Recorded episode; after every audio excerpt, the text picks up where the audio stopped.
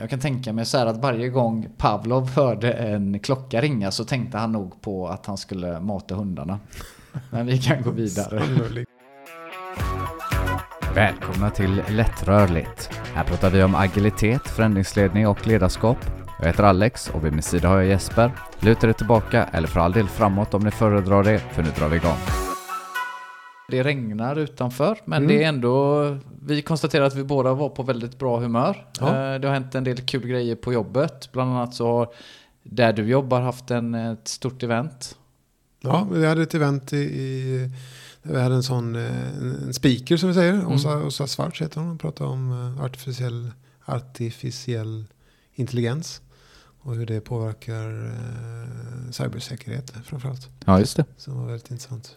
Ja, och för egen del så har det varit väldigt mycket bra samarbeten tvärs många, många organisationer. Vi har lite problem med organisationssetupen. Mm. Eller jag ska inte säga problem, men den har historiska skäl till det och vi behöver samarbeta bättre över organisationsgränserna. Och har fått kontakt med väldigt mycket bra och duktiga människor och alla är på så positivt humör så att jag är verkligen på bra humör. Härligt. Sen har jag förstått att du är på extra bra humör idag Jesper, för du har vunnit. Ja, det var så här. eh, Vi sp- sprang blodomloppet här, jag och min tjej Madeleine, eh, för eh, ja, i september var det nog det. Och i samband med man anmälde sig där så kunde man klicka i att man skulle vara med i en utlottning. Och där valde jag en hamburgerfest, tror jag det hette. Och idag, eller den här veckan fick jag ett mail om att jag hade vunnit. Eh, Så nu ska jag efter det här iväg och hämta 20 hamburgare med tillbehör. Så blir det hamburgerfest. Ja, det var ju rätt pris till rätt person också. Mm. Tänk om det hade varit grönsaker, inte. Ja, det, det var några vegoburgare med. Jag vet inte riktigt hur jag ska hantera dem. Men Nej, all right. så är det. Ja, så kan det vara. Men du, eh, jag tänkte, hur går det med, med, banker och räntor och sånt? Ja, du tänker för huset eller? Ja, Ja.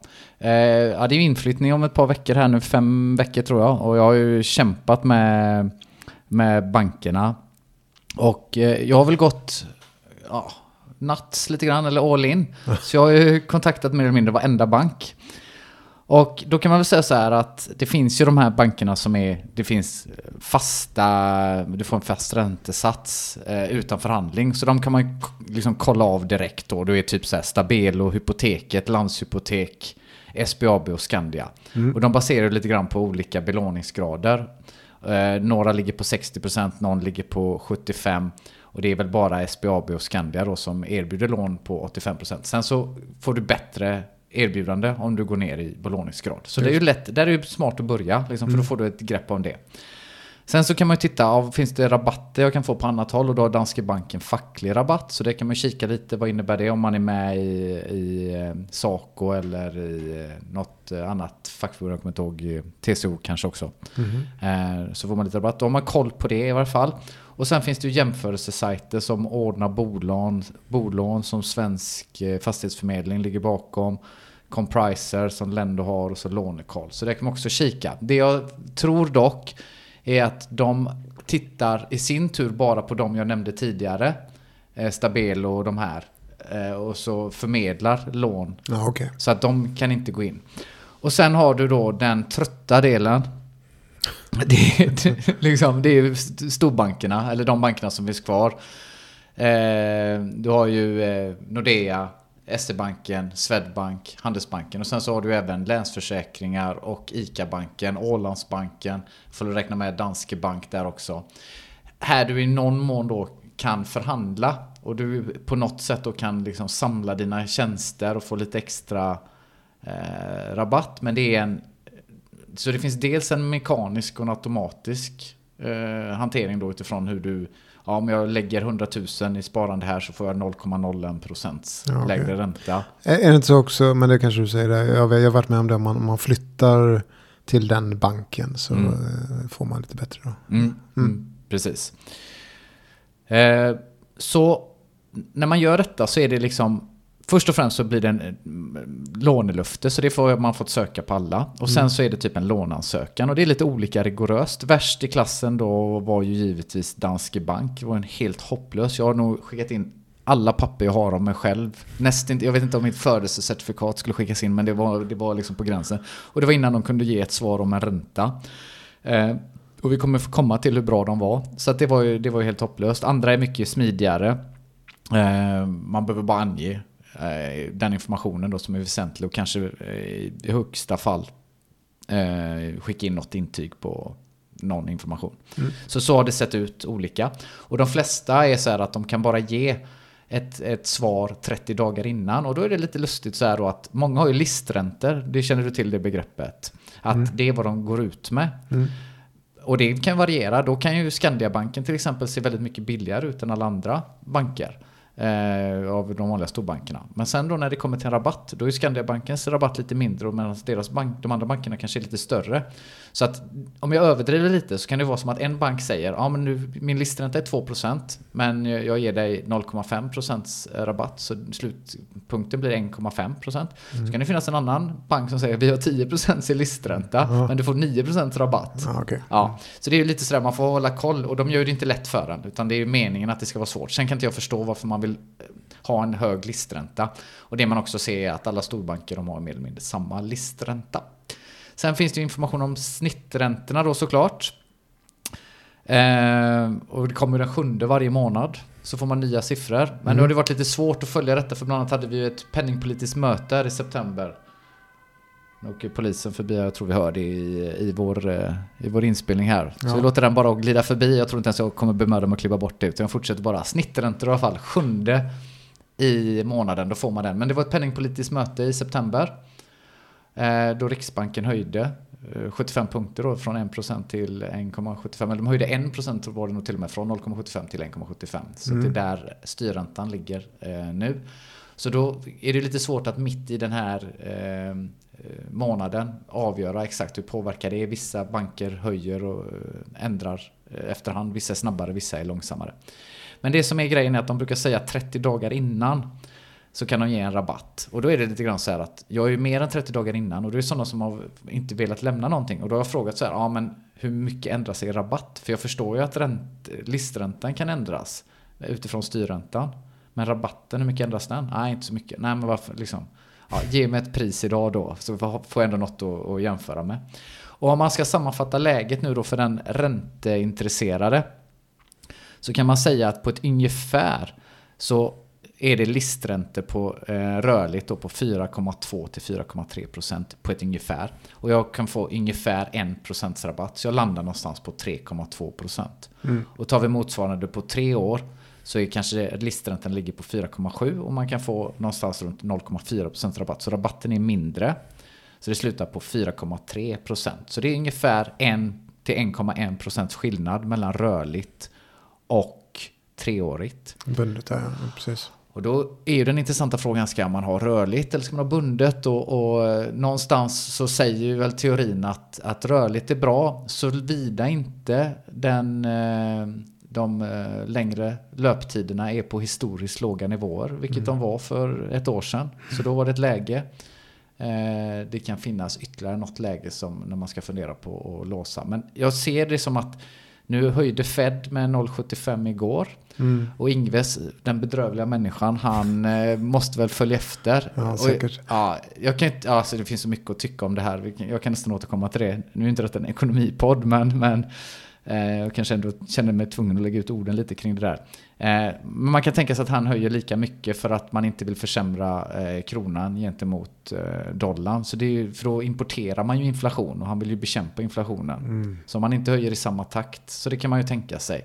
Och så var ju Fed lite hökaktiga och sa att eh, eh, ja, att det blir mer höjningar. Eh, kan, eller de kanske uttryckte sig på något sätt som gjorde att de betraktades som lite mer hökaktiga än vad marknaden hade förväntat sig. Mm. Så att det känns som att det kanske kan finnas ett utrymme här att låsa eh, på räntan på något, på något år. Det här är givetvis inte någon ekonomisk rådgivning, utan Nej. det är mer så som jag resonerar själv då.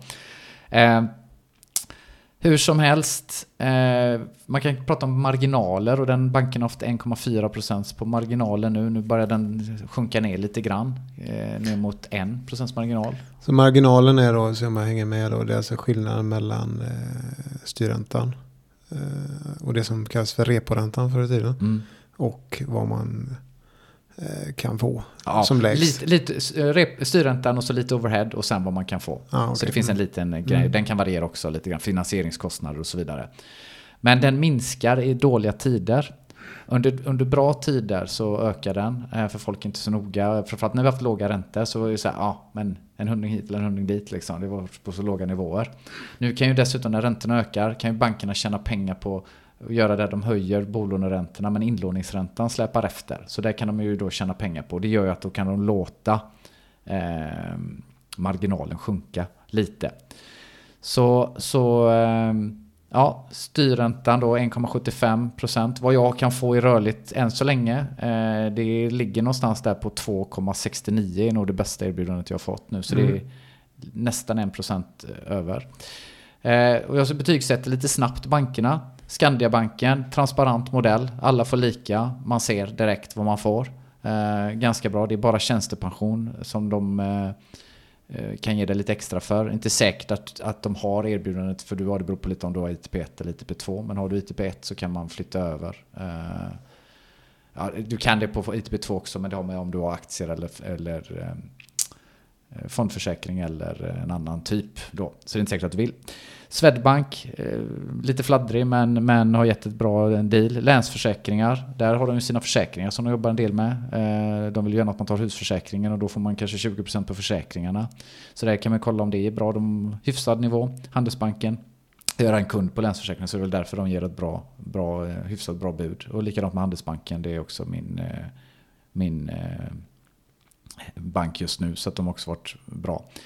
ICA-banken, jättetrevliga. Det här var ju lite tröttsamt om man får ringa, bli, eh, bli, bli, be att få bli uppringd. Jaha. För det var, om det är kö. Och sen när man blir uppringd så får man säga jag vill prata ränta och då blir man kopplad. Och då kan man sitta i kö där en gång till. Så det var lite tjötigt. Det var ännu värre på, på Nordea och ännu värre på SEB. Eh, ICA-banken gav inget bra deal men de var trevliga. Nordea var, gav ingen bra deal. Sämst då har varit SEB. Personen jag pratade med sa att eh, det var en mekanisk, eh, eh mekanisk eh, eh, deal de gav. Och så sa de, ja men om du är, om du är lojal så kan du få bättre i framtiden.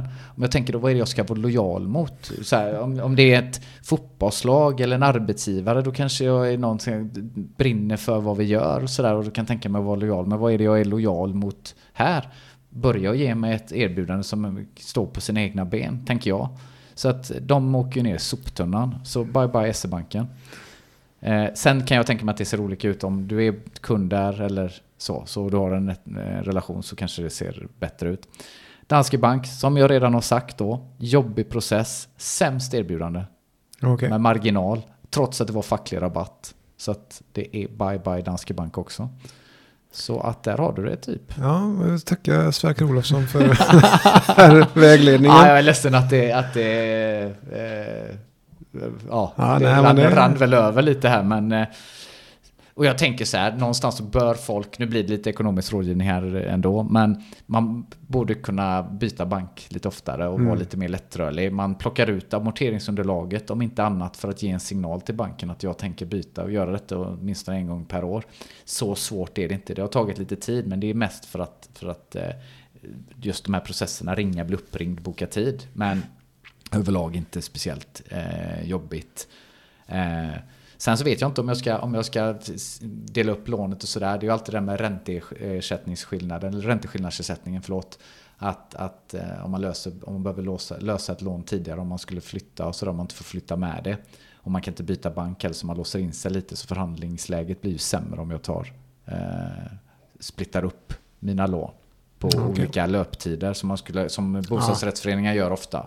Eh, så den tror jag att jag kommer att undvika, även om det hade varit eh, trevligt. Men sen så vet jag inte om ränteskillnadsersättningen blir så hög, för den blir ju lägre om ränteläget ökar. Eh, så att jag vet inte ens om den eh, kommer in i spel just nu om jag ska vara helt ärlig. Men den är krånglig att räkna ut och det är lite spekulativt så att det gör ju att man undviker den att sätta sig i den situationen om man inte vet att man ska bo länge på ett ställe och man behöver ha någon slags stabilitet i det.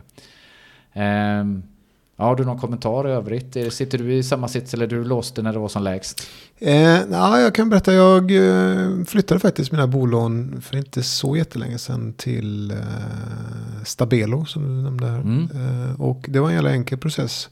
Det var bara att, eh, från Avanza logga in lite med BankID några gånger och skicka in i och för sig något eh, amorteringsunderlag etc. etc. Men det var en helt digital process. Mm. Och sen ja, det stod det vilken ränta man skulle få, 1, 2, 3. De gjorde även värderingen av den här lägenheten helt automatiskt. Eh, jag angav bara vilken adress det var. Mm. Så blev det en värdering.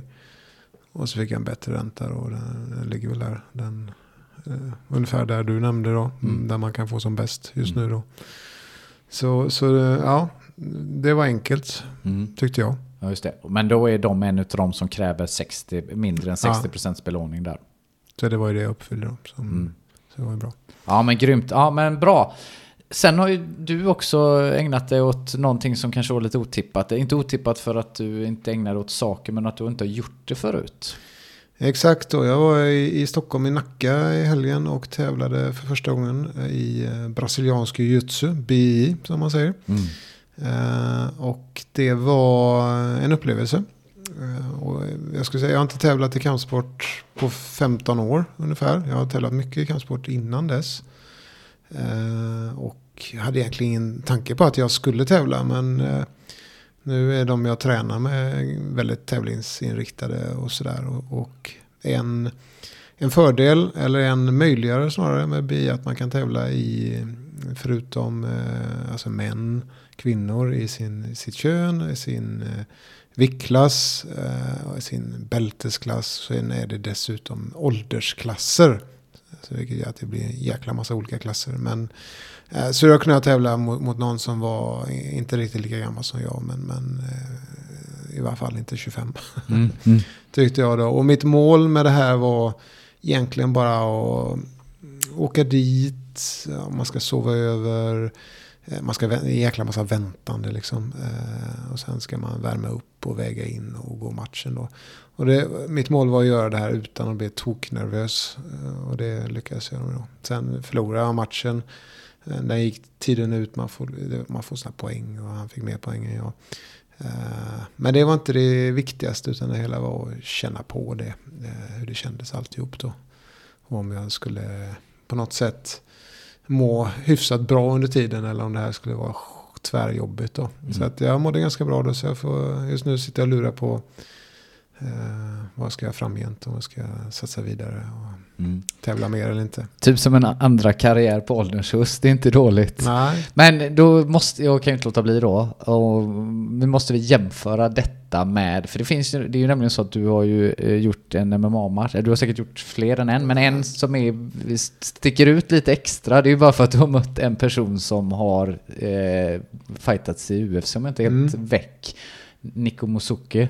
Precis, jag tror jag mötte honom 2006. Tror ja. jag. Och då kan inte han varit speciellt gammal eller? Nej, han var nog 18 då. Mm. Han gick i sin första match tror jag. Eh, det var en sån amatör-MMA-match då.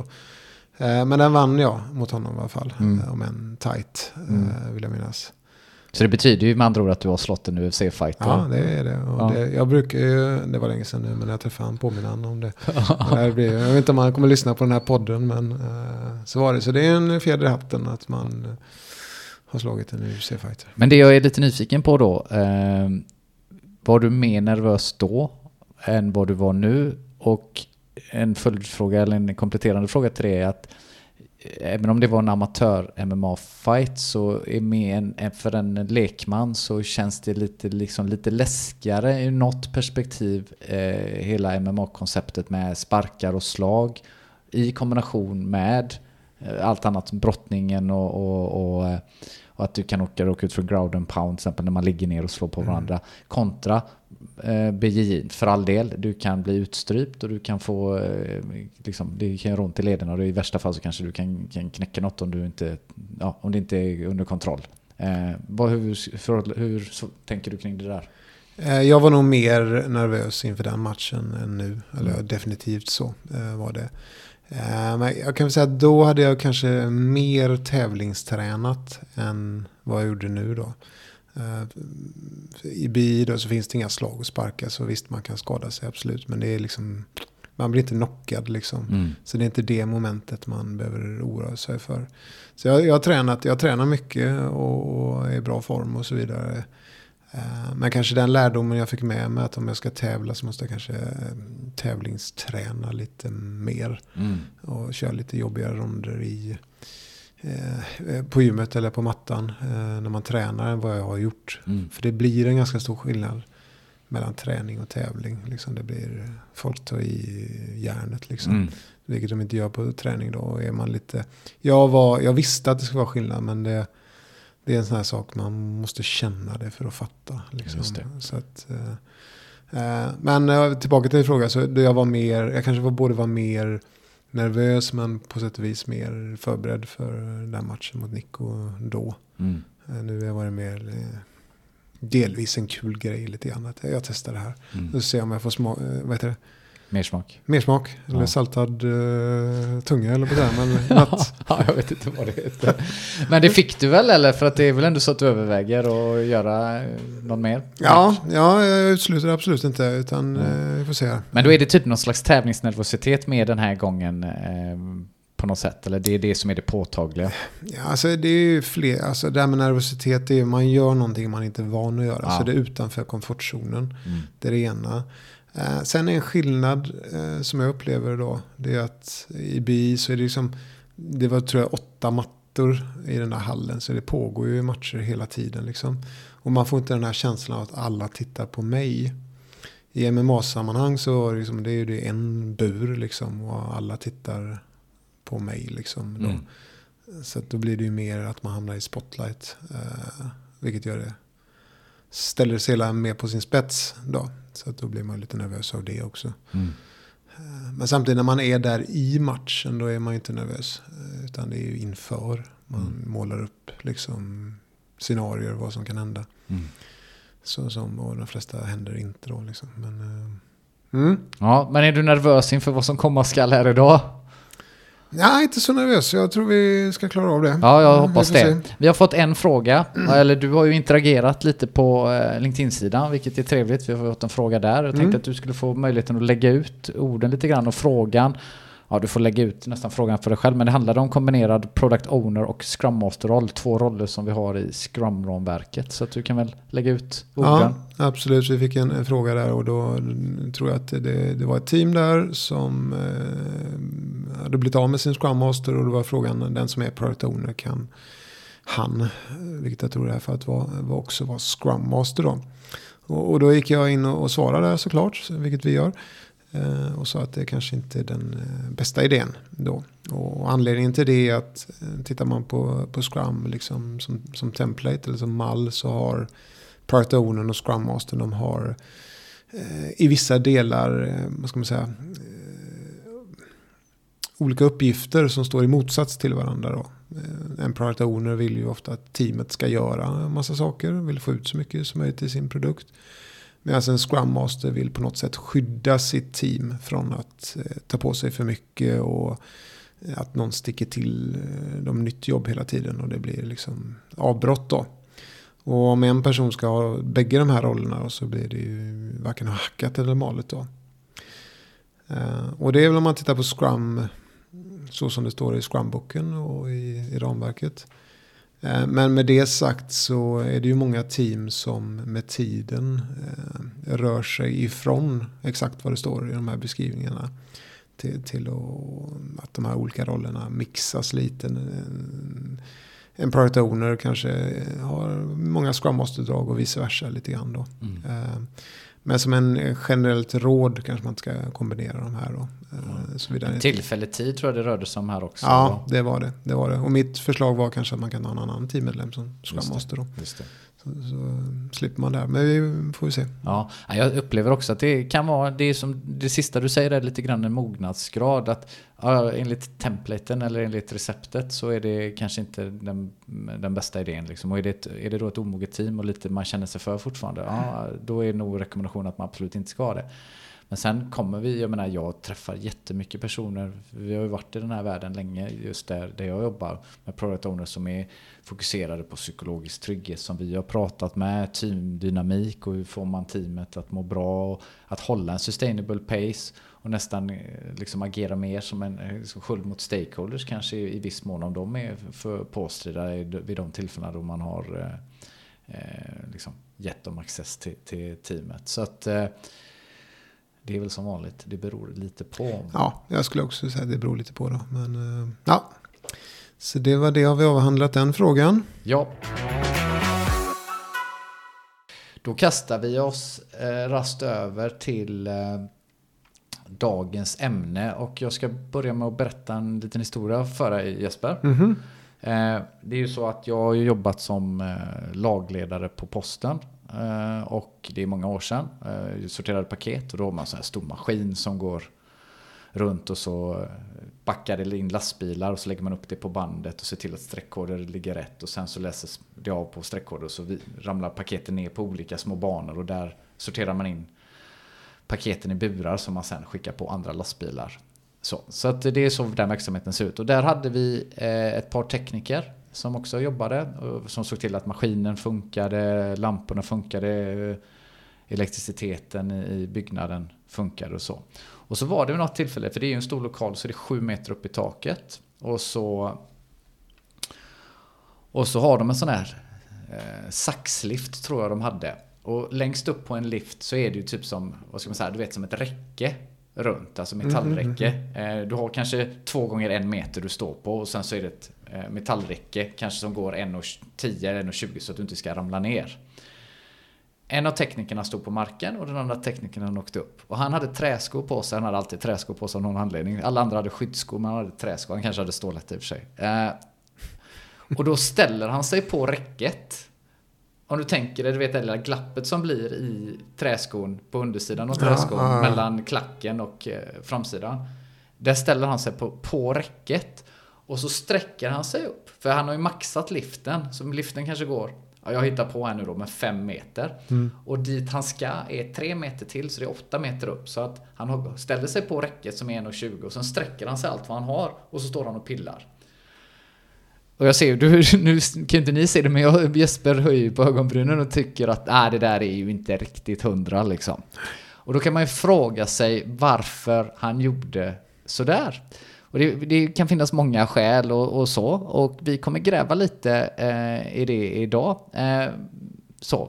Men jag bara nöj, börjar med den historien så nöjer jag mig där. Mm -hmm. Istället så tar vi och hoppar över lite grann så här. Och jag ställer frågan till dig. Du har ju barn Jesper.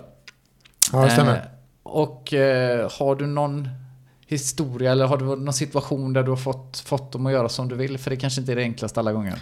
Nej, det är absolut inte eh, speciellt enkelt att få barn att göra som man vill. Och speciellt inte när det är små barn. Jag ska inte säga att de växer så det knakar. Men, men eh, några metoder som man eh, har tagit till som eh, lite ovan förälder. Det är att man, man förbjuder någonting. Eh, man tycker att de tittar för mycket på eh, på, på YouTube till exempel. Eh, telefonen är på hela tiden så eh, stänger man av wifi och sådana saker för att minska det beteendet och sådär. Så att det har jag gjort. Och ja. Men har, har, du, jobbat, har du jobbat mycket med, med straff då?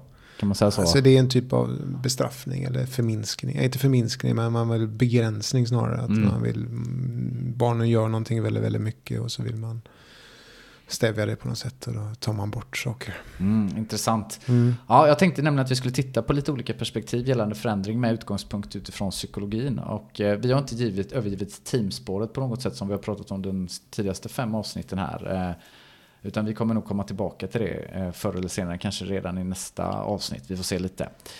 Eh, så att vi ska prata lite om grunder om det som man kallar för inlärning inom psykologin och hur vi kan tänka kring att förändra beteenden. Eh, och vi tar avstamp idag kring det som man kallar för behaviorismen. Eh, där inlärning är just ett stadigvarande förändring i beteende som baseras på erfarenheter. Och för att krångla till det med lite andra uttryck här då så i psykologikretsar kommer det som vi pratar om här nu, det kallas för beteendeanalysen och den är uppdelad i två delar där grundforskningen kallas för experimentell, experimentell beteendeanalys och tillämpningsområdet kallas för applicerad beteendeanalys. Och vi ska bara titta på grundforskningen då, den här eh, experimentella idag. Mm. Det är mycket djur. Gillar du djur Jesper? Jag älskar djur. Ja. Det här problemet är att jag är allergisk så att eh, kan, kan inte umgås med djur, det är värdelöst. Ja. Ja, ja, men nu får vi i alla fall prata om djur så det är ja. alltid eh, något. Eh, så jag tar ju då det helt naturliga steget från barnuppfostran till djurträning. så har du sett några väldresserade djur? Ja, det har jag faktiskt. Jag var på Kolmården, jag tror det var förra sommaren. Och mm. där delfinariet eller vad det heter. Mm. De var ju synnerligen väl dresserade eller väl tränade. Mm. Uh, här smått otrolig show. Mm. Just delfiner är väl uh, dessutom väldigt smarta tror jag. Mm. Vilket syntes. Mm. Mm. Ja, det är ju fruktansvärt imponerande de här djurtränarna. Och eh, gör. Och det vi kommer prata om här nu eh, skrapar vi lite på ytan kring några av de verktygen som de har och som vi också skulle kunna använda oss av i, i yrkeslivet. Mm.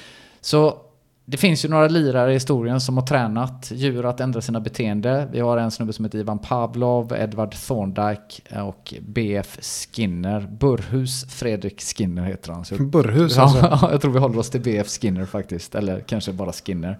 Och de tillhör då den här skolan som heter behaviorismen. Om vi tar det först då, så eh, är det någonting som hade sin storhetstid på 50-talet men har kommit att minska i betydelse under 70-talet. Och då är det ju mycket att de är inte intresserade utav vad som pågår inna, inne i huvudet på någon utan de bedömer bara om någon inlärning har skett utifrån beteende, sånt de kan se. Och det är svårt när man håller på med en duva till exempel och se ja, vad pågår i hjärnan på en duva. Eh, effekten ser man ju först om den duvan gör som man har tänkt sig. Och motkraften är ju det som kallas för den kognitiva psykologin som mer anser att hjärnan är aktiv och tankar påverkar vårt beteende och det kanske finns allt mer biologiska aspekter som kickar in. Vilket helt klart känns korrekt. Det tror jag vi kan vara helt överens om. Mm. Men som sagt, det ena utesluter ju inte det andra och grundforskning inom just behaviorismen är, är liksom väl, eh, välstuderad och den är legit. Så att, eh, ehm, och vi kommer en annan gång här, jag, jag, har planer på ett avsnitt som bygger vidare på detta då kommer vi prata om hur det ser ut i tillämpad organisationsutveckling för att se lite grann hur, hur eh, det ser ut. Nog om det. Jag sa Ivan Pavlov eh, och då är det nog, liksom ligger det inte långt borta för många att tänka på Pavlovs hundar. Har du hört om den Jesper? Ja, jag tror det. Jag, jag, nu kommer jag tänka på det. Jag har nog sett en, det finns någon sån här comic strip, alltså en serie eh, där det är såna hundar som gör då ska det vara roligt. Då. Men det är, vad jag minns så är, har det att göra någonting med att man associerar uh, olika beteenden. Uh, så gör hundarna olika saker beroende på, på de här uh, händelserna. Ja, just det. Ja, exakt. Ivan Pavlov vann ju faktiskt eh, Nobelpriset, inte just för detta, för att han tittade egentligen på matsmältningssystem, så det var det han gjorde egentligen. Men så hade han ju plasttuber i hundarnas käka för att mäta saliveringen och då märkte han då att han hade massa olika saker för sig med ljud. Och då märkte han då att, att eh, eh hundarna då salivutsöndrade eh, när de skulle få en köttbit, för det är ju en naturlig eh, respons som hundarna har. Men om det kom efter att han hade ringt med en klocka så började saliveringen efter ett tag eh, redan eh, vid klockans eh, ljud. Mm -hmm så att eh, en klocka vanligtvis är ju en neutral stimulans kallar man det då. Men nu blir den istället eh, en betingad stimulans, det vill säga en upplärning inom liksom, psykologitermer då. Så då har hunden lärt sig att när klockan ringer så får, så får jag köttbit. Okej, okay. och då börjar saliven komma. Ja, exakt. Mm. Och han gjorde också, jag tror, antingen han eller någon annan, gjorde också att först tog man ett ljus som blinkade. Sen en klocka. Sen kom köttbiten. Eh, så det kunde till och med vara i flera steg att när ljuset kom först så, så, eh, så eh, saliverade det. Så att det gick att göra i, i en kedja. Mm -hmm. Nu ska vi inte prata så mycket just om det, men det vi kan prata om lite grann ändå är hur det påverkar oss och eh, så. Och ett exempel jag tänker på är att när man går till eh, läkaren, för jag var där i, igår faktiskt. Jag har ju mm. ryggproblem och ska eventuellt göra en magnetröntgen. Men innan dess så vill de kolla inflammationsnivåerna i kroppen, så de tog ett blodprov. Och då säger alltid sköterskan att eh, ja, det, kommer, det kommer bara vara ett litet stick, det kommer inte göra speciellt ont. Men om det hade gjort ont, mm eh, då hade jag ju liksom tyckt att ja, det var lite jobbigt. Och när jag kommer till eh, dit nästa gång så kommer ju nästa sköterska säga att det kommer inte göra speciellt ont. Och då kommer jag kanske då känna om det här, om det här blir betingat hos mig. Att känna att ah, nu kommer smärta eller mm. så. Lever ut det eh, lite tidigare. Eh, har du någon, någon eh, liknande situation som vi skulle kunna bygga på med här kring? Ja, alltså, jag var hos tandläkaren då. Okej. det kan göra ont som fan. Ja. Men jag, eh, jag vet inte riktigt om det hör hemma men jag, jag eh, har en, en lagad tand och med sån här plastkrona i lite grann då. Och eh, så var det, mm, jag hade fått så här, det är en ganska rolig historia faktiskt, jag kan dra den. Men, men jag, jag, skulle till tandhygienisten för några veckor sedan. Och då eh, så höll jag på med tandtråd eh, lite mer än vad jag normalt sett brukar göra. Då. Mm. Och ett utre så flög den jävla plastlagningen iväg. Klassiskt. Ja, så åkte jag åkte dit och, så, ja, och sen fick jag den fixad då. Och sen förra veckan så var vi på eh, på någon sån här vad heter det, teamaktivitet. Och då fanns det sådana rollokoler där som jag normalt sett aldrig äter. Så åt jag en sån. Och ett ut så flög den jäveln loss.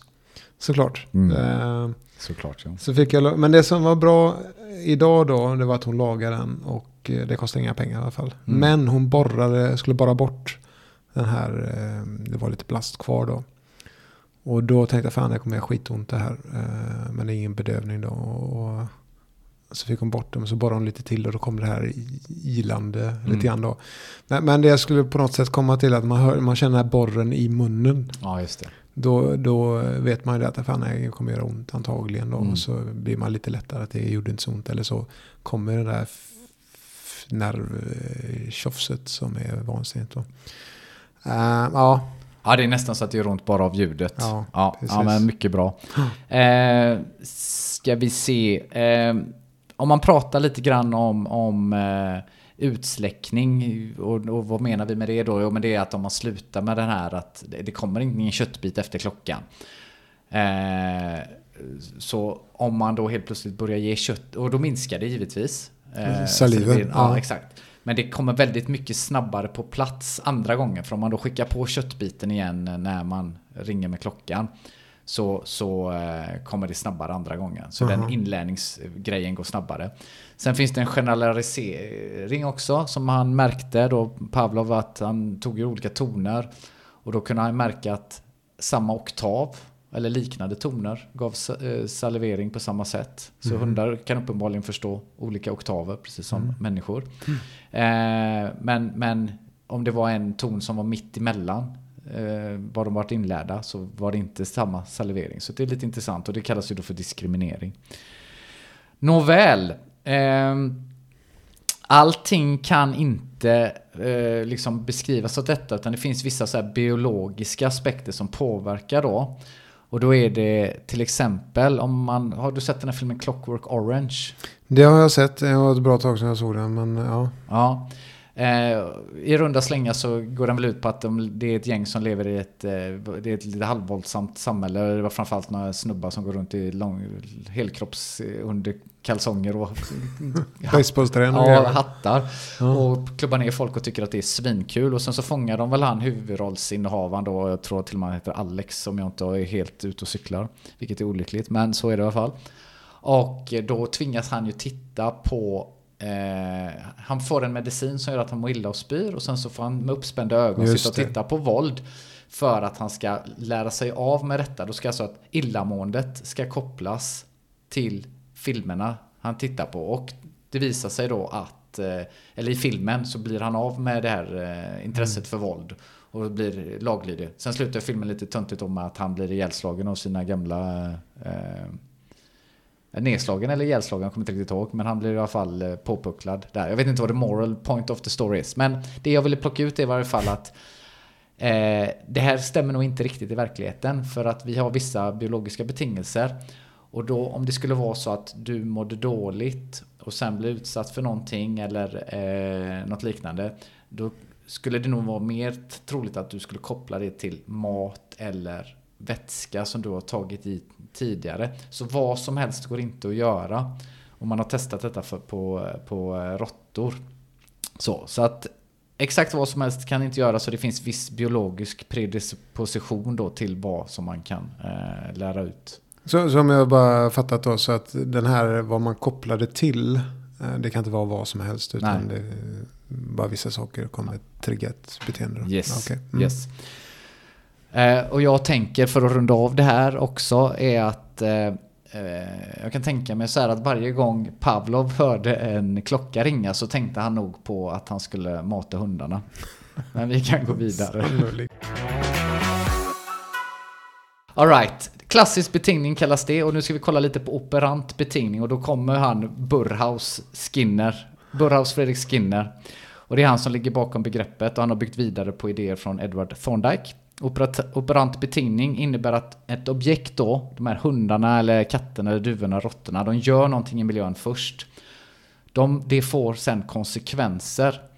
Och de konsekvenserna då eh, får påverkar efterföljande beteende. Så om ett objekt gör någonting, det tillkommer en konsekvens, så kan den här objektet göra mer eller mindre mm -hmm. av den här eh, aktiviteten. Eh, och här betyder det att objektet är aktivt till skillnad från Pavlovs grejer där objektet är passivt. Där satt ju hundarna bara och väntade. Så det vi kommer se här är att, att eh, här händer det grejer på ett annat sätt. Eh, Thorndike började med detta, han körde med katter. Han stoppade ner katter i en pussellåda som man kallade det var egentligen en bur med typ en spak som gjorde att katten kunde komma ut så det inte så jävla mycket pussel så. Ur ett mänskligt perspektiv i alla fall. Men det krävde lite kognitiv förmåga från katten i alla fall. Ja. Och att de uppmuntrades att rymma det var för att nå fisk som fanns utanför buren. Och Thorndike noterade ner hur lång tid det tog för katten att rymma. Eh, och eh, först då så visste inte katten om att det fanns en spak så det kanske lite slumpmässigt. Och eh, sen så gick det snabbare och snabbare för varje eh, nytt försök. Och det är väl föga förvånande för oss idag eh, att det var på det eh, fallet, eller mm. på det sättet. och han lade fram en effektlag, Thorndike Law of Effect, som hävdade att varje beteende som följs av behagliga konsekvenser sannolikt kommer att upprepas. Så det här fallet då att katten fick fisk genom mm. att uh, trycka på en spak. Medan ett beteende fullt av obehagliga konsekvenser sannolikt kommer att upphöra. Just det. Så det låter, det låter, jag tycker det låter ganska självklart. Där är det obehagliga. Jag tänkte om de här elektriska stängslen som finns för eh, djur också. Mm. Eh, är väl att om man går på den en gång så lär man sig det att det var inte så skönt så gör man inte om det. Eh. Det verkar ligga helt i linje med detta. Ja, ja, så jag hänger med här. Ja, så det känns ju rimligt i allra högsta grad. Ja. Och ovanpå detta då så tar vår vän BF Skinner detta vidare. Och det är han som myntar det här operant betingning då. Mm -hmm. Eh, så att när en person eller ett objekt utför ett beteende så ger miljön den befinner sig i en respons på det. Och Skinner menade att de konsekvenser ett beteende får avgör om vi kommer utföra beteendet igen eller inte. På samma sätt som Thorndike sa. Mm. Mm. Eh, Skinner han körde mest på råttor och duvor. Och han har, eh, man kan hitta lite roliga filmer, jag tror att vi ska lägga in länkar till det, både till någon som har replikerat Thorndikes exempel, men även eh, eh, Skinner här, när duvor som spelar pingis. Ser ganska lustigt ut, det är typ ett bord så här. som är lite, vad ska man säga, det lutar lite åt, åt bägge hållen så att en boll, en pingisboll alltid kan ramla av. Och så på vardera sida om det bordet så står en duva då. Så det är två duvor som kör. Och så pickar de den här bollen.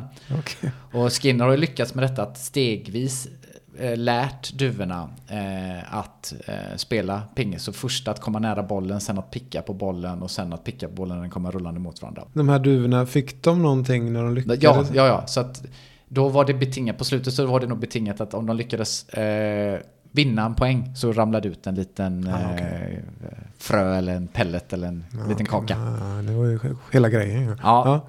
Exakt. Ja, och så finns det också ett kul klipp i eh, ett Big Bang Theory-avsnitt, eh, om du har sett. Ja, det har jag sett. Ja, ja. Och då är det så här att då sitter Leonard och Sheldon och Penny. Eh, Leonard och Penny är ihop under just det här avsnittet och Sheldon är ju som han är. Mm. Och då börjar det med att eh, Penny hon dukar av och då ger eh, Sheldon Penny en liten chokladbit och säger tack, tack för att du gjorde detta. Hon blir glad. Mm. Och sen så är det typ att hon gör något annat, hon får en choklad och sen så sätter hon sig i hans plats. Då han har ju en speciell plats i, det, ja. sin soffa där. Och sen så flyttar hon sig självmant och så ger han en, en, en choklad. Och nu börjar ju Lennart liksom se här, vad är det du håller på med? Du manipulerar ju typ eh, Penny här. Liksom. Och eh, det fortsätter med att hon pratar i telefon högt. Eh, och så går hon ut och pratar i telefon och så, och så eh, Eh, får, eh, får hon en choklad. Så hon ändrar hela tiden sitt beteende utifrån de här eh, chokladbitarna hon får. Och så till slut då så blir när hon går ut och snackar så blir Lennart, du kan inte hålla på så här. Liksom. Det är inte, det är inte okej. Ehm, och så kommer Penny tillbaka och så säger hon till Lennart så här att försäljaren ska gå och lägga sig. Så säger hon till Lennart, ja men hänger du med in och hjälper till att sätta upp min säng liksom? Nej men jag orkar inte. Nej men eh, du kan få sova över här. Ja men då hänger jag med direkt. Och då är slutsatsen Sheldon drar då att, ja men okej, det verkar som att sex är, är ännu bättre eh, eh, hjälpmedel än, än, eh, än eh, choklad. Choklad, ja. Ja. Sen säger han också någonting som är roligt då. När han blir ifrågasatt av Lennart då att liksom, du kan inte göra så här och det kan jag väl visst göra. Och då säger han I can change behavior eh, with positive eh, reinforcement in a week but with negative reinforcement before we go to bed. Och det är lite det vi ska eh, eh, prata vidare om här. Det. Så det finns uppenbart olika sätt att med konsekvenser påverka beteenden. Och då är det när man ökar sannolikheten för ett beteende, då kallar vi det för förstärkning. Eh, och då kan man antingen lägga till något som man gillar och då kallar man det för positiv förstärkning. Så positiv i detta sammanhanget är att man lägger till någonting. Och förstärkning är att det som sagt det ökar sannolikheten för be- beteendet. Och då kan man säga att man får en kaka, eller man får choklad som Penny, eller man får en liten pellet som duvorna fick. Mm. Negativ förstärkning, och negativ här då är det att man tar bort något, eh, och i detta fallet då som man inte eh, gillar, så att sannolikheten för beteendet ökar, för det var ju negativ förstärkning, så då skulle man ju öka sannolikheten för beteendet. Man tar bort någonting, man ökar sannolikheten för beteendet. Och i detta fall är det att till exempel att man slipper städa sitt rum. Eller du vet det där pipljudet som är när man sätter sig i bilen och man ska sätta i bältet. Just det. Eh, det ökar ju sannolikheten för beteendet att man... Sätter dit bältet. Man- blir- Då slipper man det ljudet ja. Yes. Mm. Eh, sen så kan man ju straffa, du pratade ju lite om det här i början. Mm, Eh, barnen där ja. Ja, då är det också likadant här. Man kan lägga till ett straff. Då kallar vi det för positivt straff. Eh, och då lägger man till något så att sannolikheten för beteendet minskar. Helt enkelt man får smisk på stjärten. är väl eh, det vanligaste då. Att någon skäller ut den eller att man... Mm. Eh, Men det kallar man ändå positivt straff. Ja. Det är inte riktigt så positivt kanske. Men det, nej, så det har bara med att man lägger till någonting. Och det här är väl... eh, Jag skulle gissa på att psykologistudenterna de kliar sitt huvud här när de eh, läser just denna delen i utbildningen. Och sen så har vi negativt straff. Man tar bort något så att sannolikheten för beteendet minskar. Och det kan väl vara att om någon inte sköter sig så får man inte spela tv-spel till exempel. Eller som du sa, där, inte kolla YouTube och inte ha wifi. ett negativt straff. Ja, Ja. precis. Eh, sen finns det en ytterligare, en femte sån här eh, konsekvens och det kallas för utsläckning. Och det är ett tidigare, det förstärkande konsekvens som tidigare förekommit som den bara uteblir och då avtar beteendet på sikt. Så om man har uppmuntrat, eh, liksom, om man har haft ett barn som har tjatat om godis och man har gett dem eh, godis. Om man då slutar, och då har man, liksom, jag ska inte säga att man har uppmuntrat, men man liksom, ja, har ju förstärkt det beteendet. Om man då slutar förstärka det beteendet så kommer barnet att på sikt ge upp då. Så det kallas för utsläckning. Så då- kommer barnet inte, inte tjata längre. Kan det vara så? Ja, Tveksamt. Men- ja. och nu har jag introducerat detta och nu ska vi spela spel. Oj, nu kommer det. Ja. Är det hämnden eller, Ja, jag vet Eller inte. hämnden på hämnden. eller är det pingpong med kanske? Ja, det är, jag tror det är mer pingpong faktiskt. Nej, men jag tyckte att det har varit två roliga gånger som vi har Mm. spelat spel, så jag tänkte att vi ska försöka fortsätta det. Mm. Så att eh, jag ska ge dig scenarion här och du ska säga vilken betingning vi har att göra med och vad det leder till. Men jag ska gå igenom bara grejerna en gång till så att det är riktigt klart. Eh, om man lägger till något som man gillar så är det positiv förstärkning. Typ Mm. man får en kaka, det ökar sannolikhet för beteendet. Man eh, lägger till något som man ogillar, då är det ett positivt straff. Man får smisk på stjärten och det minskar sannolikheten för beteendet. Man tar bort något som man gillar, då är det ett negativt straff. Man får inte spela tv-spel och det minskar sannolikheten för beteendet. Om man tar bort något som man ogillar, då är det negativ förstärkning. Man kanske slipper städa sitt rum och då ökar sannolikheten för beteendet. Känner du dig redo? Ja, jag känner mig hyfsat redo här. Ja. Så att jag eh, ska se om jag klarar av det här. Ja. Nu har jag gjort allt. Vi har ju båda utsatt varandra i lite prekära situationer Mm. med ganska mycket förvirring. Nu gjorde jag mitt bästa här för att eh, du skulle eh, ha så mycket på fötterna som möjligt. Mm. Vi får se hur detta går. Som sagt, eh, x antal miljoner eh, psykologistudenter har ju trampat snett här tidigare så att jag förstår om du gör det. Men vi kör. Scenariot är du kör en presentation och efteråt så kör du en, en retro där du plockar in en gradering av värdet av din presentation och du får 9 av totalt 10, så bara höga betyg. Vilken betingning utgör betygssättningen och vad leder det sannolikt till? Okej, då ska vi se. Då tänker jag så här, då har jag fått någonting. Eh, Det är ingenting som har tagits bort. Så i den meningen så är det positivt, eller hur? Yes. Och eh, det var någonting som var bra, eh, tänker jag. Och då är det positiv förstärkning, va? Yes. Så måste det vara. Mm. Är det rätt? Det är rätt. Och vad kommer detta sannolikt leda till? Att jag gör fler presentationer och fler retros. eh, Till dess jag får dåligt betyg kanske. Och så slutar jag. Precis. Vi tar scenario två. Det här går ju faktiskt som en dans so far. Du har en hund och som du tränar apport med och varje gång hunden kommer tillbaka med det som kastas iväg så får eh, eh hunden beröm och en klapp på huvudet. Och eh, nu är hunden då operanten här. Vilken betingning utgör berömmet och klappen på huvudet och vad leder det sannolikt till? Mm, nu ska vi se, då eh, ja, det är någonting här, hunden får någonting. Mm. Så det är någonting som tillkommer, då är det positivt. Och eh, en klapp på huvudet är ju trevligt tänker jag, man gillar det. Mm. Och det blir, det blir positiv förstärkning där också. Kanske. Jajamän, ja. Och vad kommer det leda till? Sannolikt? Ja, att eh, hunden vill hämta fler grejer va? Ja, Kan det vara så? jajamän. Gillar den här, vad heter det, apport? Ja, helt enkelt. Men det är som med duvorna, råttorna, katterna, hundarna. Eh, Man får mer av det man vill ha. Ja. Då ska vi se, vi tar nästa scenario. En lärare säger till sina elever att om det som går på samtliga lektioner, de behöver inte göra ett slutprov. Hängde du med på den? Så de behöver inte göra någonting. Mm. Om de går på, okej. Då, men då är det någonting eh, i det här. Det är inte positivt utan det är något som är negativt då. Mm. Eh, och eh, nu ska vi, jag ska fuska lite här. Men eh, vad heter det då? Negativ förstärkning. Ja. Det är så det heter va? Ja. För man, vad är det man vill åstadkomma? Alltså man vill ju inte, alltså prov är jobbigt. Tänker jag. Mm. Så genom att gå på alla, alla eh, heter de, lektioner då, så Mm. slipper man det provet. Mm. Så, Och det, är det, som är, ja, det jag var ute efter här då, det är ju att läraren vill ha hög närvaro. så det är precis. det beteendet som, eh, som eh, läraren är ute efter att öka. Och det gör han då genom att de får slippa slutprovet. Negativ förstärkning som sannolikt leder till ökad närvaro. Vi tar ett scenario till här då. Du ska skriva en rapport på jobbet Jesper och du har en temperamentsfull chef. Om du kommer in med rapporten i tid eh, så, så är allt bra. Men om du inte gör det så blir din chef galen och skäller ut dig inför alla kollegor. Mhm. Eh, och det händer. Så vilken betingning och vad leder det sannolikt till?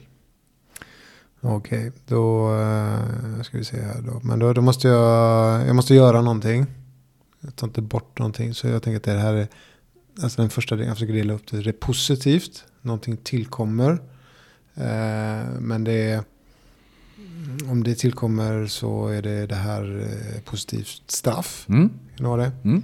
Och eh, så genom att han blir galen så, så, eh, så vill jag undvika det. Mm. Så då vill jag ju komma in i tid Mm. med det. Mm. Eh, Frågan är vad det gör med den psykologiska tryggheten. bara. Men eh, ja, om han blir galen.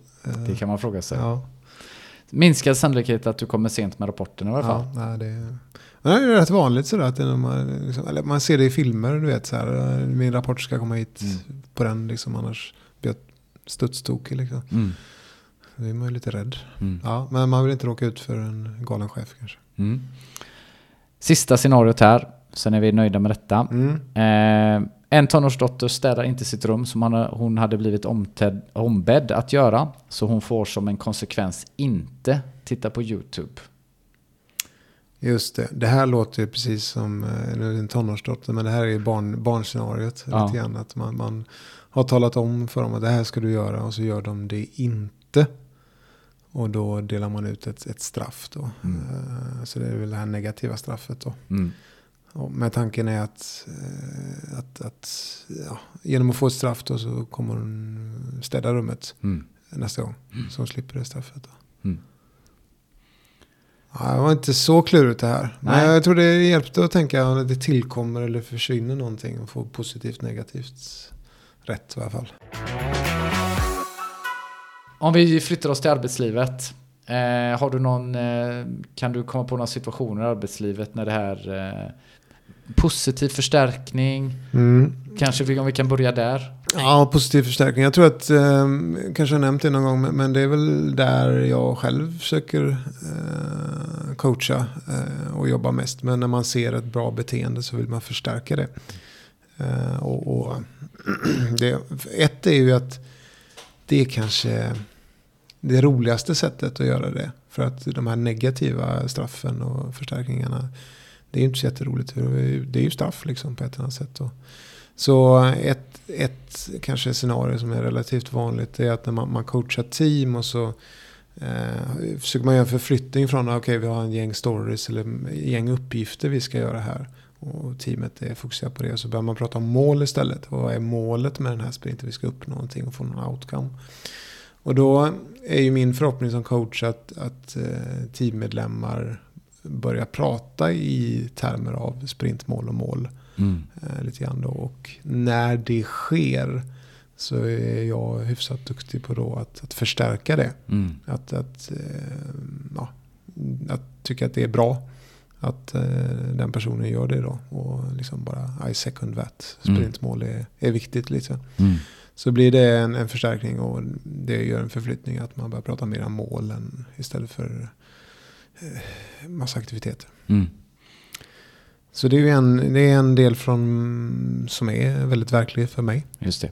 Och jag tänker på det här med feedback eh, som är lite klurigt ibland. Eh, man får feedback. Eh, att säga tack för den. För man vill ju få feedback och man vill Mm. uppmuntra det. Man vill öka sannolikheten att man får feedback och man får mer information. Och då är det ju ganska viktigt att säga tack och sen vad du liksom hanterar feedbacken. Den kan ju vara kritik eller vad som helst. Att du, ja, då bearbetar vi det lite vid sidan om. Mm. Men att kommer du till mig och, och ger mig feedback då, då tackar jag. Så då förstärker jag det beteendet. Du sa det där med psykologisk trygghet och det tycker jag var bra. För att då, då kan jag ta den pucken också.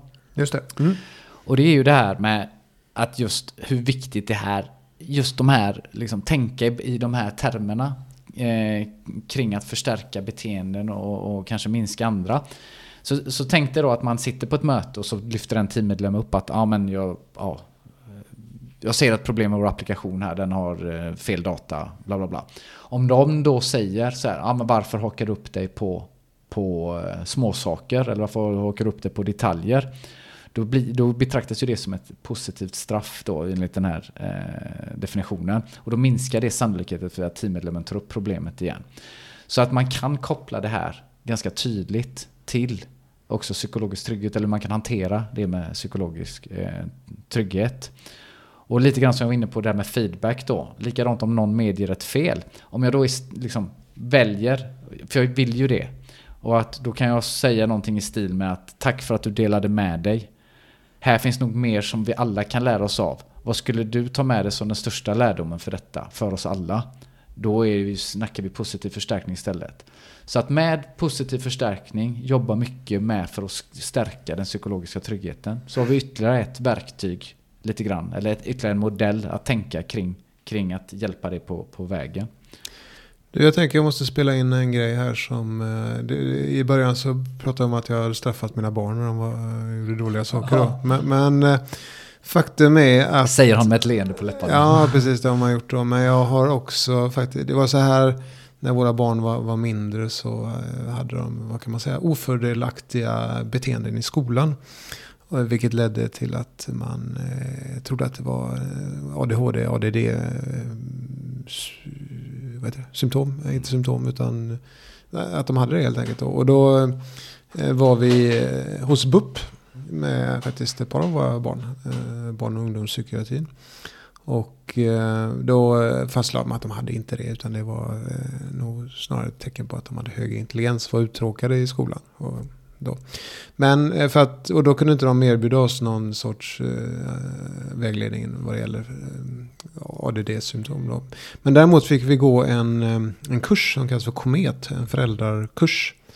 Så, och lära sig föräldraskap på det. Och där jobbar man framförallt med positiv förstärkning då, och, och som de sa då, lysa på det goda. Mm. Så när barnet gjorde någonting bra så var man där, ja vad bra, du gjorde det här, du la dina strumpor i lådan, det var jättebra. Eller du plockade undan disken efter dig, det var jättebra.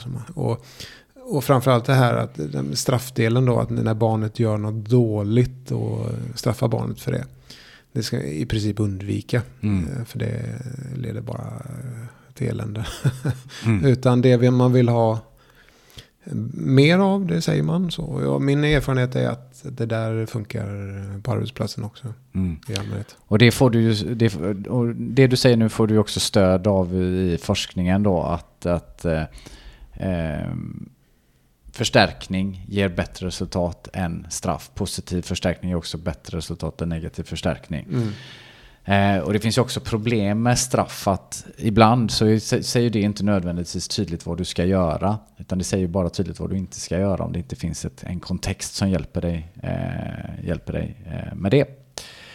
Eh, ska vi se om vi kan lägga ut orden lite mer kring det. Just det med hastighetsbegränsning är ju väldigt intressant där med, eh, med att köra för fort och så kan man få böter. Men det händer ju inte hela tiden och det är liksom sådär, inte så stor sannolikhet. Eh. Alltså syftet med att få böter om man kör för fort är ju att, att vägarna ska vara säkra så det inte sker olyckor. Mm. Rimligen tror jag att syftet är med det då. Eller möjligtvis att staten ska få in mer pengar mm. eh, kanske. Men, men jag tror det primära är att, hoppas jag, att vägarna ska vara säkra så man inte kör fort. Så. Mm. Det, man, det, det, jag ville komma till är då när jag säger så, det är ju att när, när konsekvensen inte kommer hela tiden, för du får inte liksom påföljd direkt. Det kan ju bli att beteendet kan bli att jag kör fort på vissa vägar bara. Mm. Så att beteenden kan ju ta sig lite andra vägar. Så att om jag inte har en direkt påföljd som är påtaglig. Jag kan ju också ha utkik efter fartkameror och poliser och sådär. Um, du hade någon mer grej där kring? Nej, jag tänkte, det är väl precis som du säger att, att är, även om man kör för fort eh, då och då så är det ju väldigt sällan totalt sett man åker fast. Så är det så det är relativt safe att mm. köra för fort liksom om man inte vill. Men, men eh, en sak man skulle kunna tänka sig det är att promota eller förstärka det goda beteendet. Att hålla eh, hastigheten då. Och där skulle man kunna tänka sig att man får mindre vägskatt eller min, någon mindre skatt. Eller man får... Billigare försäkring eller whatever. Billigare försäkring eller gud förbjuder man får köpa billigare bensin kanske. Ah. om, man, om man håller hastigheten lite grann sådär. Och det kanske har varit mer effektivt eh, för att få folk att hålla hastigheten då. Mm. Gissar jag. Mm. Ja, mycket bra poäng. Så mm. positiv förstärkning är bättre. Någonting just kring negativ förstärkning som man kan säga också. Eh, det här att, att jag slipper bli eh, utskälld Kanske. Att jag, eller att jag slipper ett, ett, ett straff. Eh, det blir lite dubbel, dubbelt huvud även hos mig här nu. Men grejen är att om man har en negativ förstärkning, då kommer man undan, det vill säga att man kommer undan ett hot eller kritik. Och det betyder ju att eh, risken finns att jag ljuger eller döljer eller jag sänker kvaliteten på det jag ska göra. Så att den är inte heller, det är av den anledningen då som att man skulle föredra att välja att ha positiv förstärkning istället. Mm. Eh, för det kan ju då i viss mån leda till destruktiva beteenden. Eh, sa jag det att Skinner han använde sig bara av positiv förstärkning i sina experiment på grund av just, eh, han tyckte det var etiskt bättre och att, att eh, eh det väl viktigt. Eh, och Ja, jag tänker det är väl rimligt och jag inte, vi, det finns en här kollektiv bestraffning också. Ja, som man skulle... Och... för alla de som håller på med idrott på något sätt. Lagidrott kanske, eller i grupp. Ja, jag tror även, det kanske de förbjöd sen, men det var i lumpen, så, eller värnplikten när man gjorde det, så vill jag minnas att om någon klantade sig så åkte hela gruppen eller kompaniet på eh, någon skit. Eh, och det var ju inte kul att vara den som hade klantat sig och se sina kamrater eh, få göra en massa elände. Då. Mm. Men å andra sidan så passar man sig jävligt noga för att göra om det där. Mm. Mm. Så det kanske funkar någonstans, mm. vet jag. Och slutligen då, om man ska använda sig av straff så är det viktigt att tänka på att man ser till att utvärdera sig själv och att man har på fötterna. Och framförallt utvärdera situationen. Jag tror vi pratade om det i tidigare avsnitt, där med fundamentala attributionsfelet. Att om du är ute och kör bil Jesper, så är det någon som kör om dig snabbt. Då tycker du att det är en idiot och tilldelar liksom beteendet eh, eh, eh, att den personen gör så på grund av dess personlighet. Mm. Men om du själv skulle köra för fort för att då handlar det om att om jag var stressad eller omständigheterna var sådana. Så att det handlar mycket om att försöka sätta sig in i personens situation, utvärdera situationen, se miljön eh, mer. Vi har sagt att positiv förstärkning har större effekt på en negativ Eh, och vi har också pratat lite grann att en mindre direkt konsekvens och större påverkan på ett beteende än en större fördröjd och osäker konsekvens. Eh, sen finns ju det här du vet med kort sikt och lång sikt överlag. Och konflikter där. Eh, vad ser vi där? Det finns ju mycket signaler som påverkar vår vardag hela tiden.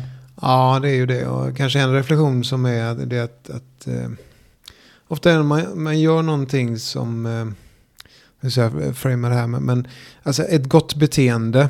Eh, alltså så här då, om man äter godis, det är gott för stunden va. Mm.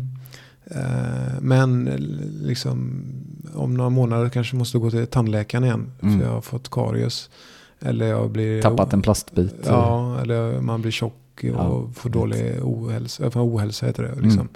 Som är på långsiktigt. Så det här Ja, det var trevligt just nu att äta eh, godis men, men på lång sikt är det värdelöst. Liksom. Eh, är det det vi är inne och tänker på här? Ja? Mm. exakt. Ja, och motsatsen då, träningen där, du är trött. Eh, fördelen av träningen, visst, det kanske du får när du gör det, men just innan du ska göra det så kanske det går att sätta sig med chipspåsen ja, i soffan. För då får du belöningen direkt, men träningen, den är fördröjd. Både kanske efteråt är det visserligen skönt, men just de hälso... Eh, fördelarna som du får ligger kanske mm. ännu längre eh, fram. Jag vet ju det. Det här med brasiliansk jiu som jag pratar om, det handlar ju om att brottas med andra människor. Mm. Och det är ju rätt tufft eh, hur man än vrider på det. Mm. Faktiskt. Och är det lite, du vet, dåligt väder och man, ska, och man är inte riktigt och man är lite stressad och så vidare. Så nu har jag kommit över det, men, men jag vet ju många som kanske, ah, fan vad jobbigt, jag skiter i det. Mm. Och så sitter man hemma istället och käkar lite chips och kollar en film. Mm. Och det känns ju bra en stund. Mm. Men sen tänker jag, fan, jag vet ju det att jag mår skitbra efter träningen. Mm. Endorfinerna släppt och jag tog mig över de där hindren. Mm. mm. Så att det... Ja, och det finns fler exempel. Skyddsskor på eh, lagerarbete till exempel. Man mm. skippar det, man går med gympadojor istället. Det såg jag mycket på, på posten att det var obekväma skor. För att det är inte så sannolikt eller det är på lång sikt eh, kanske man tycker att eh, eh då kanske man får något på fötterna. Strategiarbete pratade, eh, är ju ett, en grej som vi pratar om på, hos, hos oss på, på min avdelning. Att vi är så mycket reaktiva och några av oss inte hinner med strategiarbetet. För att då, om vi ägnar oss åt det så kommer vi efter i det, det, som, det dagliga, det operationella. Mm. Och man kan väl säga att det här finns ju en Pareto, eh, Pareto-fördelning att cirka 80% av människorna agerar mestadels på kortsiktiga konsekvenser. Eh, man kan tänka sig allt kring rökning, mat etc. Så, att, eh, eh, så är det med det.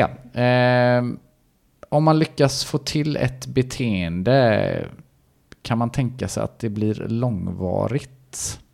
Har du några tankar där Jesper? Ja, lite kring beteende då. Jag har läst en bok ett tag och faktiskt hört det. Den heter Atomic Habit av James Clear. Eh, kanske den kan jag rekommendera. Kallas för 1%-metoden på svenska tror jag. Eh, och eh, där handlar det framförallt om att skapa vanor. Eller beteenden då mm. i det här fallet då. Och hur man kan behålla de vanorna då. Och även förbättra sina vanor är den boken om då. Och Eh, det finns många handfasta exempel i, i boken kring hur man gör det här och hur man ska liksom kunna behålla, både bli av med dåliga vanor men även få till nya bra vanor då. Och eh, en sak som, eh, som jag fastnade för där som jag tyckte var väldigt, väldigt bra det var eh, det han kallar för identifikation. Eh, tror Jag det ordet var. Och att det är att man identifierar sig som som någonting som det man vill vara. Så i mitt fall då så kanske, om vi tar det tillbaka till bi-världen då, att jag är en tävlande biutövare. Mm. Eh, om jag identifierar mig som det, att det är min, min persona lite grann. Då kommer det öka sannolikheten att jag går till träningen, jag tränar hårt, jag sköter min kost och jag, gör, jag tittar på instruktionsvideos etc. Och eh, blir det då. Men, men också om jag identifierar mig som det så kommer och jag, jag omger mig av, av personer som också gör det här. Eh, och det är egentligen därför jag har börjat tävla. För att eh, som jag sa i början där att det finns personer på mattan som, som tävlar mycket och de är liksom eh, Vissa av dem är det deras liv lite grann. De, är, de är väldigt hängivna då. Och det har smittat av sig på mig. Och så nu är jag nästan där själv. Eh, även om jag är 50 plus liksom. Så mm. ska jag upp och mm, strypa folk liksom på mm. mattan. Mm. Mm. Och, och, det känns... Men, men, du får väl mycket positiv förstärkning av, av folket i din omgivning också? Ja, absolut. Det, det får man. Att man, man gör det här och även eh, alltså folk som inte är insatta. Det tycker jag, alltså för det, det står ut lite. Mm. Så kan man väl säga då. Och det, inte så många i, i min situation som gör det jag gör. Mm. Vilket eh, personligen är stimulerande för mig. För jag vill inte vara helt vanlig. Nej, du lyckas. Ja. Du lyckas. Ja, men bra. Eh, då ska vi se, vart var vi här då? Just det. Eh, Um, positivt och negativa straff, de lever ju bara som en kommentar här också, de lägger egentligen inte ut något nytt beteende eller ökade beteende, så det handlar mest om att få bort beteende. Eh, så det är väl bra med sig. Och det sägs också att beteenden som upphör till följd av positiv och negativ försvagning återkommer då hotet är avlägset eller försvinner. Så jag tror, där är vi nog lite nöjda med den delen. Nu ska vi prata om eh, lite grann som har med hur ofta man får eh, belöningen och med vilket tidsintervall. Och då är vi tillbaka till Burhaus Fredrik Skinner och hans Operant Box. Och den blev så förknippad med honom så den kallades till och med för The Skinners Box. Och då kan vi börja med att titta på det här med, med fixed ratio. Att mm -hmm. en, man, får en, man är ett litet djur och så får man en kaka vid ett x antal tryck. Så att man är en råtta och då trycker råttan så tills den får sin lilla kaka eller sin pellet. Det kan liknas lite vid en godisautomat eller en vending machine eller vad man ska kalla det. Just det.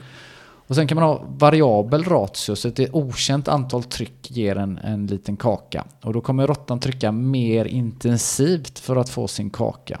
Kan du tänka dig, om det första fallet var likt en, en godisautomat, kan du tänka dig vad, vad detta är likt då?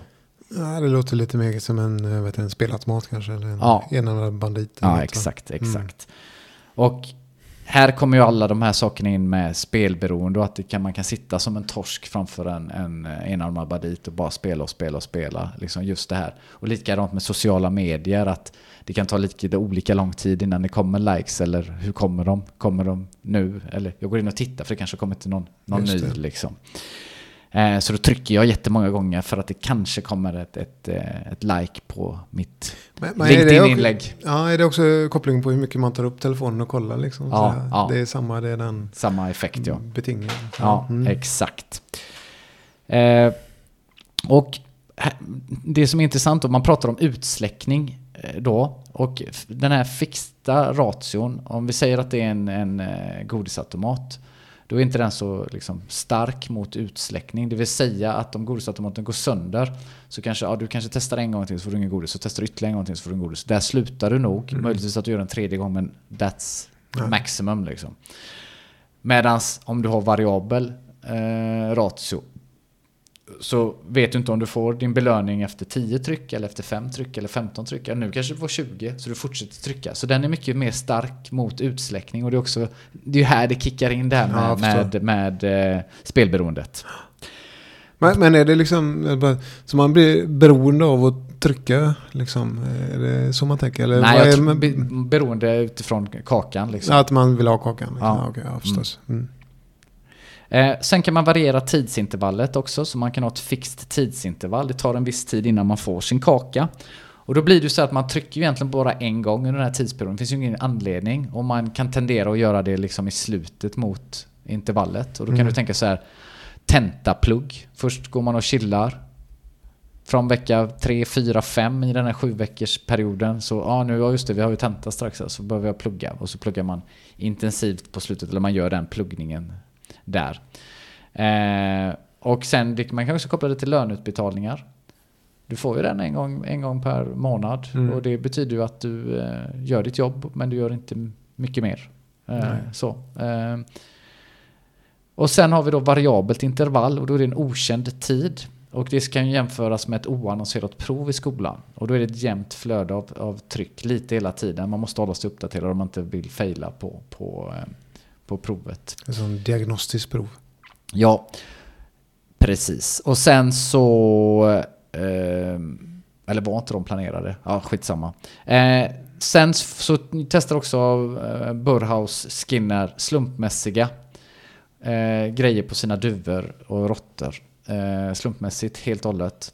Eh, och det leder till vidskepliga beteenden. Och duvor som lyfter på vingarna eller snurrar runt eller gör något med fötterna som en ritual. Jag vet inte om du har några sådana här egna ritualer inför träning och så. Men jag har ju spelat fotboll mycket och där var det ju folk som hade alla möjliga grejer för sig. Att de skulle ha speciella sockar under sockorna och vissa kalsonger och det ena med det tredje.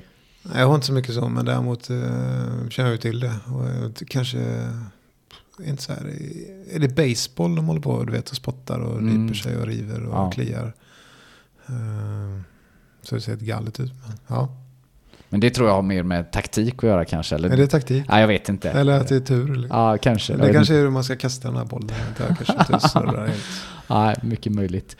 Eh, ja, vi har pratat om lön, eh, bonus till exempel. Mm -hmm. Hur tänker vi att den kommer in här? Den, det beror ju på hur den är utformad. Mm, det är klart, det, så är det eh, Ja, jag tänker ordet bonus är ju att man gör någonting man har gjort något mer utöver det som är förväntat. Mm. Och då tillkommer en bonus. Mm. Så, men jag vet inte om man alltid så i fallet lite grann. Nej, och det beror på hur den är kopplad till sin egna prestation eller sin mm. teamprestation. Eh, feedbacken pratar vi om också. Eh, man kan tänka att man experimenterar lite med den och att den kommer lite mer slumpmässigt. Eh, så.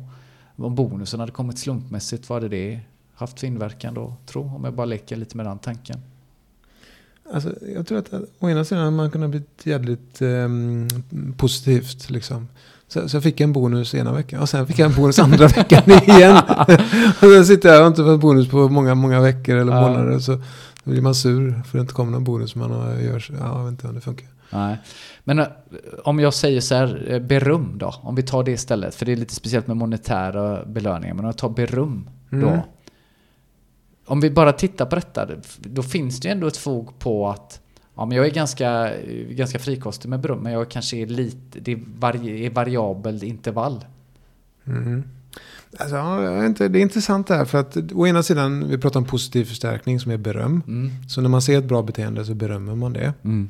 Men å andra sidan så, det finns ju den här, om man, om man alltid gör det, så blir det normen liksom sådär. Mm. Frågan är, avtar eller blir det liksom... Tar folk det för givet på något sätt? Att man alltid ska få beröm.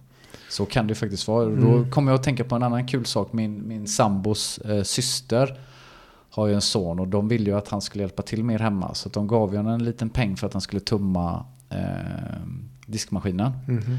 Men eh, till slut så tyckte han att nej, det är inte värt det. Så antingen vill han inte göra det alls.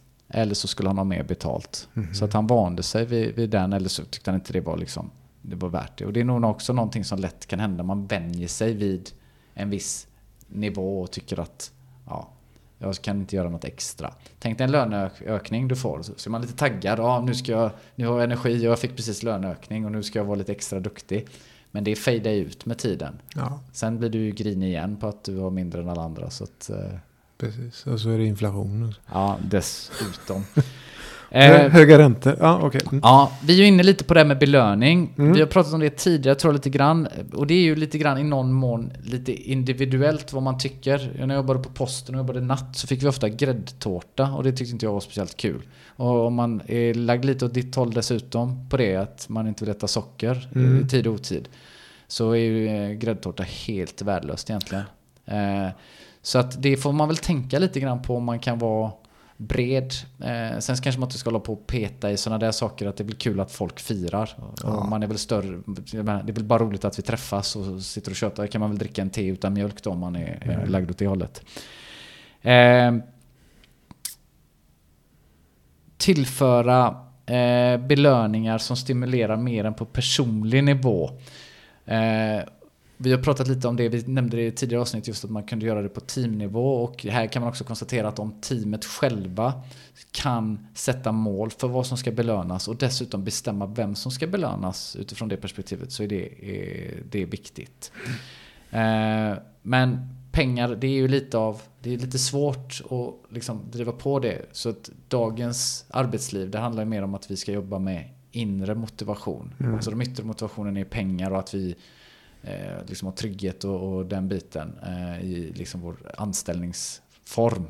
Men sen kommer inre motivationen då att ja, vad har vi för mission och vart ska vi och hur bidrar jag och så Ja. vidare. Och det tror jag att vi ska prata mer om vid ett annat tillfälle. Men Ja. jag nämner det här. Vet du vad Jesper? Nej. Jag tror att detta är en utmärkt grund för vidare diskussion om tillämpad beteendeanalys. Nu fick vi lite en inblick i Mm. grundforskningen. Eh, som en liten cliffhanger så har vi ABC-modellen eh, och vi har även Organization Behavior Management som jag tror vi kommer komma till vid ett senare tidpunkt. Är det någonting, någon reflektion eller något annat du vill säga? Ja, jag tänker på eh, lite kopplingen mm, tillbaka till lite vad vi har pratat innan om och, och sådär. Så, eh, eller åtminstone i min arbetsroll handlar det ganska mycket om att förändra beteenden. Eh, Och vi har ju pratat om agila transformationer, man ska byta från ett arbetssätt till ett annat. Och då eh, är det väldigt viktigt att känna till den här psykologin som varje människa liksom har, vare sig man vill eller inte. Vad, hur, hur kan jag eh, åstadkomma de här förändringarna? Liksom, sådär. Det är klart att jag kan presentera, ah, men här är en ny process eller här är ett nytt ramverk. Nu ska vi jobba så här, pang bom. Mm. Här vi en utbildning, gör så här, si så här, detta, detta. Och sen är, är man ju aningslös om man bara tror att det ska funka. Mm. Liksom att alla, ja men nu gör vi så här då. Mm. Det sa ju han, så Mm. då gör vi så. Utan det kommer ju vara eh, många som, eh, ja, en del är ju rädda, en del, några ser ju fram emot det såklart. Mm. Eh, Men alla rör ju sig på ett eller annat sätt i den här förändringen och, och så. Mm. Och ha, som, som, som framförallt du har pratat om, ha lite koll på vad är som hjälper till i förändringar, vilka verktyg kan vi ha?